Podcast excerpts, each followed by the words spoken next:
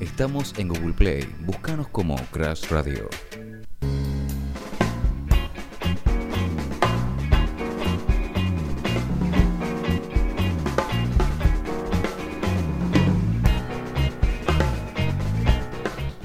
Eh, ¿Te gusta escribir, Iván?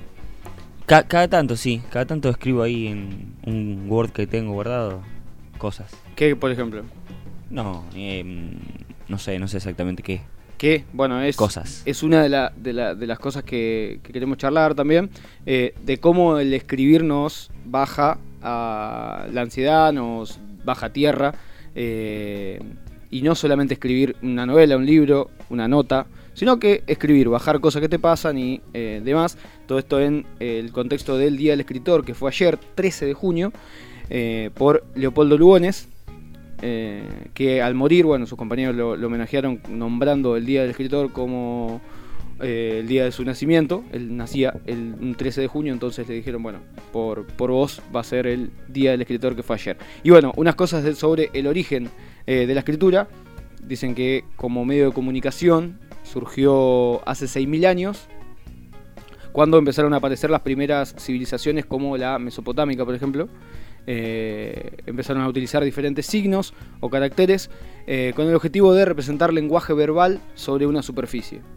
Fie- O sea, pensándolo hoy, cuando vemos un jeroglífico o vemos algo escrito de hace mucho tiempo, es más, he visto hasta cosas, por ejemplo, en la pared, cuando ves que dice que hay una fecha y dice 3 de diciembre de 1995, decís, mirá, o sea, te, te, sor- te- hasta te sorprende y pasó relativamente hace poco, Poco. 27 años.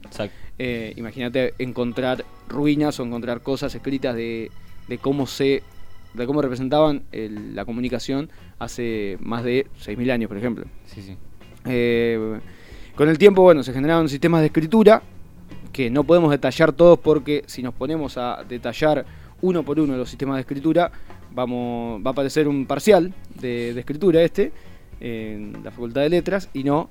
Y eh, lo que estudiaban eran símbolos determinados que al combinarse entre sí transmitían un mensaje. En principio, eh, los dibujos se representaban la vida cotidiana, lo que iba Es- su alrededor. su alrededor, claro, y cocinaron, bueno, co- eh, Un fuego. un fueguito, co- co- cocinaban y demás. Y allí estaban los, los jeroglíficos en la cultura egipcia. Eh, resalto algunas cositas para los que les gusta escribir, eh, que lo saqué de un ensayo de un periodista llamado Eduardo Ruiz Gili, al cual nos quisimos comunicar por diferentes medios, pero no, No- no llegamos. No llegamos, no apareció, fue medio también sobre la hora.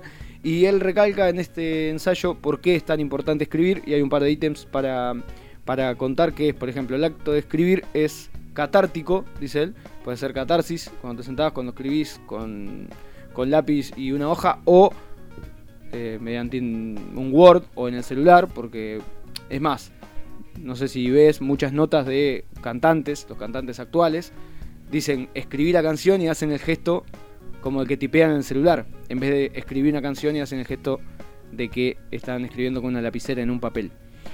Entonces como que eh, no importa la plataforma o el formato en el que escribas, sino eh, la escritura en sí.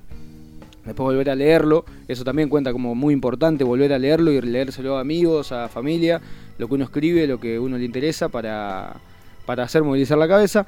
Dice, es una forma de reflexionar, eh, sirve para digerir ciertos hechos y para dialogar con nosotros y con el mundo. Eh, Exacto, porque pon- poner en palabras por ahí lo que te pasa es eh, sí o sí reversible. Ya lo pusiste en palabras, entonces te está pasando.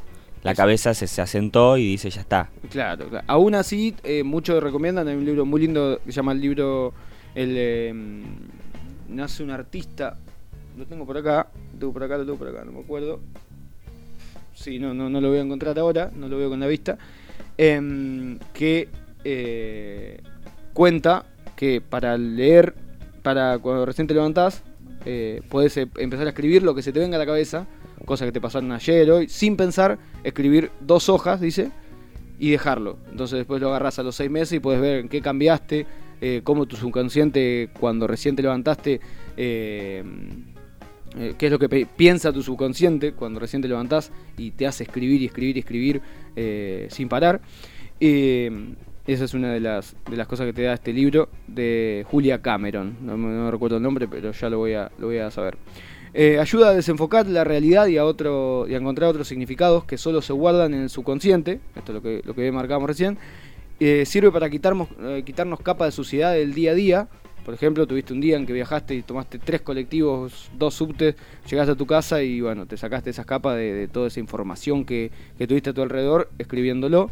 Sirve también como meditación activa y sir- sirve para hablar con claridad. Justo en este me trabé, pero sí, uno al escribir, uno al leer y al eh, compartir las cosas que uno escribe, eh, puede hablar y puede contar las cosas con más claridad. Eh, todo esto en base al Día del Escritor que fue ayer, 13 de junio, y hoy 14 se cumplen 36 años de uno de los escritores más importantes de Argentina, Jorge Luis Borges, hace 36 años que fallecía.